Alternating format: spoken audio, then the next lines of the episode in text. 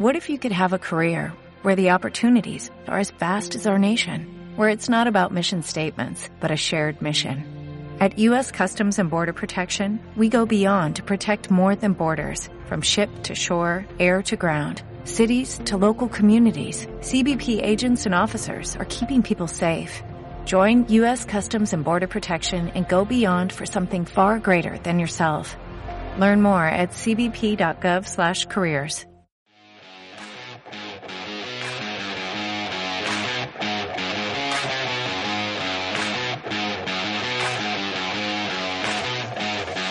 Hola, hola mis bellas caracolas, bienvenidas al podcast de Mucho Más Libre, donde hablaremos de marketing digital para mujeres emprendedoras e inconformistas que están hasta arriba de sus trabajos y su estilo de vida y buscan un cambio personal y laboral.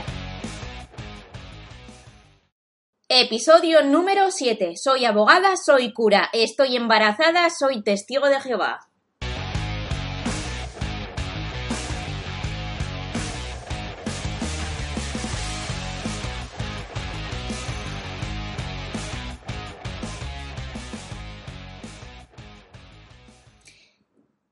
El otro día recibí una llamada telefónica. La verdad es que era una llamada telefónica para ofrecerme trabajo. El señor en cuestión me llamaba de una empresa relativamente cercana a Logroño, ciudad donde yo vivo, porque había visto mi perfil en LinkedIn y creía que podía encajar con su oferta de empleo. Después de ponerse en contacto conmigo, para que sepáis un poco más o menos de qué va esto, os voy a recrear la conversación.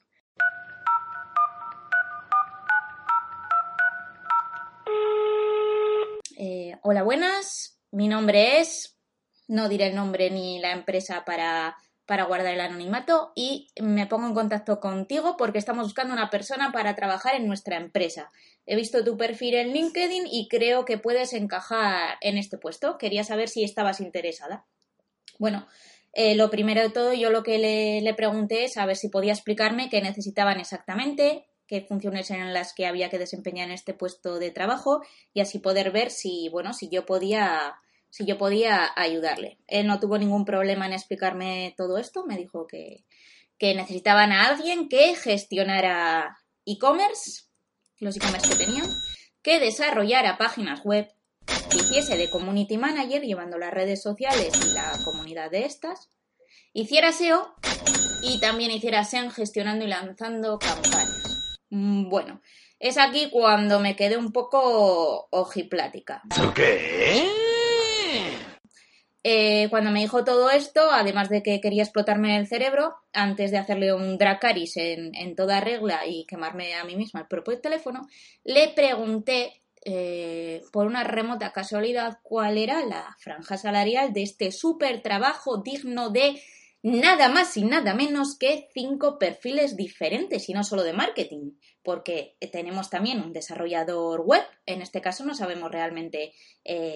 Si las web las tienen que desarrollar, son a medida, necesitas saber WordPress, si también se hacen en otro gestor de diseño web, si las web que tiene que gestionar para la parte de e-commerce de tienda online son en Magento, en PrestaShop, están en WooCommerce, están en Shopify. Pero bueno, hablando de esto, por aquí tenemos una persona que necesita ser especialista SEO, otra persona que es completamente diferente, que es de SEM, el community manager, la persona de gestor de e-commerce y luego también toda la parte de desarrollo.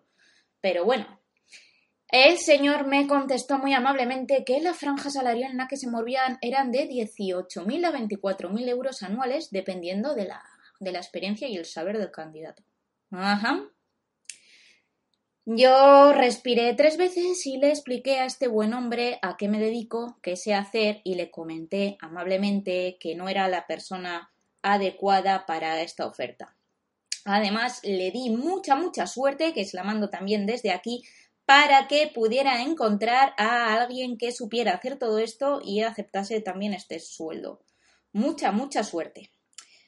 Yo ya con eso me quedé un poco así como con mal sabor de boca, un poco agria, ¿no? Joder, porque es que la verdad que vale, que en todos los trabajos al final te toca hacer una cosa u otra, pero de verdad me estoy encontrando con muchos puestos de marketing que piden, no sé si se creen que las personas son una navaja suiza o algo y que tienen 400.000 especialidades, además que, no sé, viendo cómo están los trabajos, la remuneración económica que dan, como para tener dinero, para acabar un máster y pagarte otro, y pagarte otro, y pagarte otro. No nos llega casi para vivir con lo que pagan como para eso.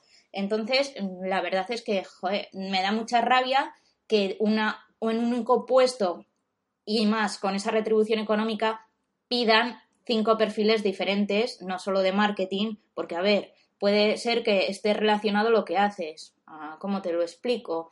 Puede ser una persona que se ha sacado algo de Community Manager y luego se ha especializado también y sabe algo de copy. O Community Manager y hace campañas en redes sociales. Pero me dirás tú, Community Manager, aquí teníamos una persona de SEO, una persona de SEM, gestor e-commerce, hacer páginas web. No, si quieres también voy haciendo el pino puente y malabares cuando voy a la oficina. No sé cómo lo ves. La cosa es que una semana después, mientras me freía un huevo con choricito frío en el sartén y me disponía a comérmelo, me llegó un mensaje vía LinkedIn de otra persona que me decía: «Hola, Sara, le he estado echando un ojo a tu perfil. ¿Te importa si te llamo? Disculpa las horas ante todo porque todavía aquí estamos trabajando». Eran las 9:15 de la noche. Aparqué mi huevo frito y respondí al teléfono con más curiosidad que otra cosa.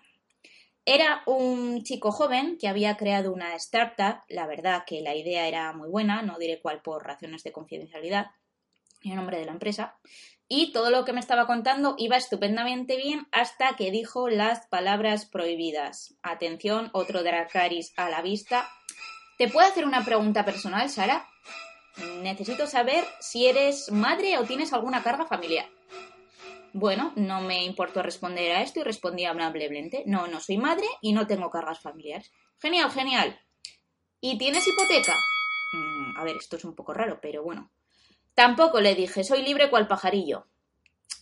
Me estaba haciendo muchas preguntas y preguntas personales, así que decidí tomar la sartén por el mango y decirle si, a ver si era yo la que podía hacerle a él algunas preguntas. «Claro, dime, Sara. ¿Por qué necesitas saber estas cosas? ¿Influye en el trabajo?», le pregunté. «No, mira, es que la verdad es que aquí una persona con hijos no encajaría», me dice. «Tenemos mucha carga de trabajo, de hecho yo no llego y la persona que contratemos tendría que ayudarme. Como ves ahora mismo, siendo las horas que son, seguimos trabajando». Vale, me parece estupendo. Cuando tú montas una página, o sea, una página web. Cuando tú montas una empresa y estás tú sola, estás emprendiendo y más en una startup, es tu propio negocio, es muy normal que al principio eches más horas. La cosa es que yo estaba viendo un poco aquí de, no sé, algo turbulento y raro. Me comentó que yo entendía que cuando una persona acaba su hora de trabajo, se puede ir a su casa y da igual si tienes hijos o gatos. Y esto es algo que le comenté. Me dijo que no podían estar pendientes de salidas inesperadas, como si el niño tiene fiebre, si se pone malo, ni de que tuvieses que salir antes porque tienes que recogerlo de la guardia, extraescolares, etc. Porque aquí, atención, entrabas a las 8, pero no se sabe cuándo ibas a acabar. Vale, ¿y el tema de la hipoteca? Me explicó que, como me había dicho, son una startup de reciente creación, enhorabuena, y la llevaban 2 socios, enhorabuena también, y tampoco podían pagar grandes cantidades. ¡Hala! ¡Pues otro mes que no cobras! Tendría que ser un sueldo modesto.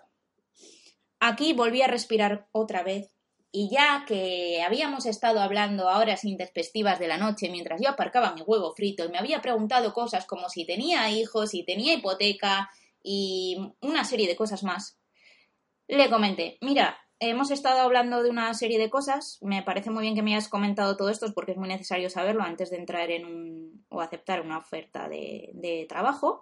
Me hago una idea qué tipo de empresa sois, qué es lo que buscáis, pero también me gustaría que supieras un poco más quién soy y qué espero, ¿no?». Así que le comenté: «La verdad es que no, ahora mismo no tengo hijos, pero dentro de un par de años la verdad es que me planteo tenerlos y no quiero que eso sea un inconveniente». ¡Cas en toda la boca! También, no me vas a entender mal, pero a mí me gusta trabajar y me gusta el marketing digital, pero no me gusta tener que vivir para trabajar. ¡Cas en toda la boca! Yo al trabajo voy por un sueldo digno. No, ahora mismo no tengo hipoteca, pero me quiero comprar una casa. ¡Cas en toda la boca! Quiero que esa casa tenga un jardín para hacer una barbacoa con la familia porque me encanta, para que mis hijos tengan sitio. Quiero tener un caballo, quiero tener un perro. Me encantaría comprarme el deportivo que me gusta y una moto. Entonces, la verdad que tampoco creo que encaje mucho en esta filosofía de trabajo que tenéis porque necesito cubrir una serie de gastos. Y también quiero estar en un sitio donde si tengo familia, hipoteca o no, no influya en el trabajo. ¡Cas en toda la boca! Sabiendo que tengo un horario de salida y entrada, porque yo cuando salgo del trabajo tengo vida y soy una persona libre y me gustaría hacer una serie de hobbies, ver a mi familia, estar con mis hijos cuando las tenga. Y la verdad es que, bueno, creo que estáis buscando a una persona que esté 120% trabajando únicamente con vosotros y no le va a quedar tiempo para hacer nada más. Y entonces la verdad es que mi situación ni presente ni futura encaja todavía con este tipo de empleo. ¡Cas en toda la boca! Así que te lo agradezco mucho y espero que tengas mucha suerte con la startup. Bueno, como veis, dos ofertas de empleo, dos ofertas que no encajaban. Lo que me llama la atención es todas estas cosas de las que hablamos que a mí, no sé, si yo pregunto a una persona si es madre, puede ser porque estoy vendiendo, yo qué sé, moda infantil, puericultura y quiero saber si esa persona tiene hijos, conoce bien el producto, lo que está vendiendo, no.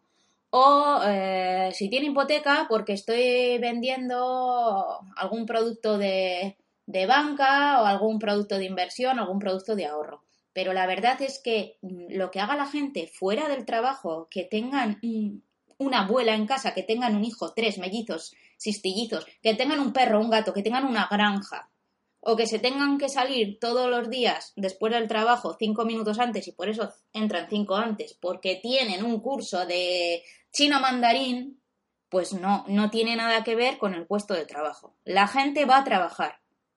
No es una ONG aquí en la China y en Japón. La gente va a trabajar por un sueldo. Te puede gustar mucho tu trabajo, te puede gustar menos, no te puede gustar nada. Pero es una transacción donde la persona aporta a la empresa y la empresa le tiene que aportar a ellos. Como dijimos en el podcast número 1, que si no lo habéis escuchado, os recomiendo que lo escuchéis, el esclavismo laboral ya debería haber acabado hace muchos años.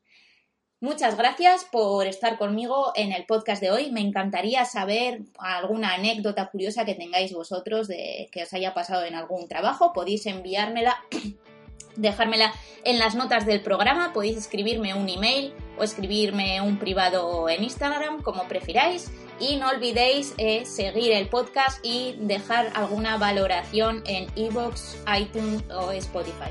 Muchas gracias por estar un día más aquí conmigo. Espero que os haya gustado este podcast y nos vemos en el próximo capítulo. ¡Hasta luego!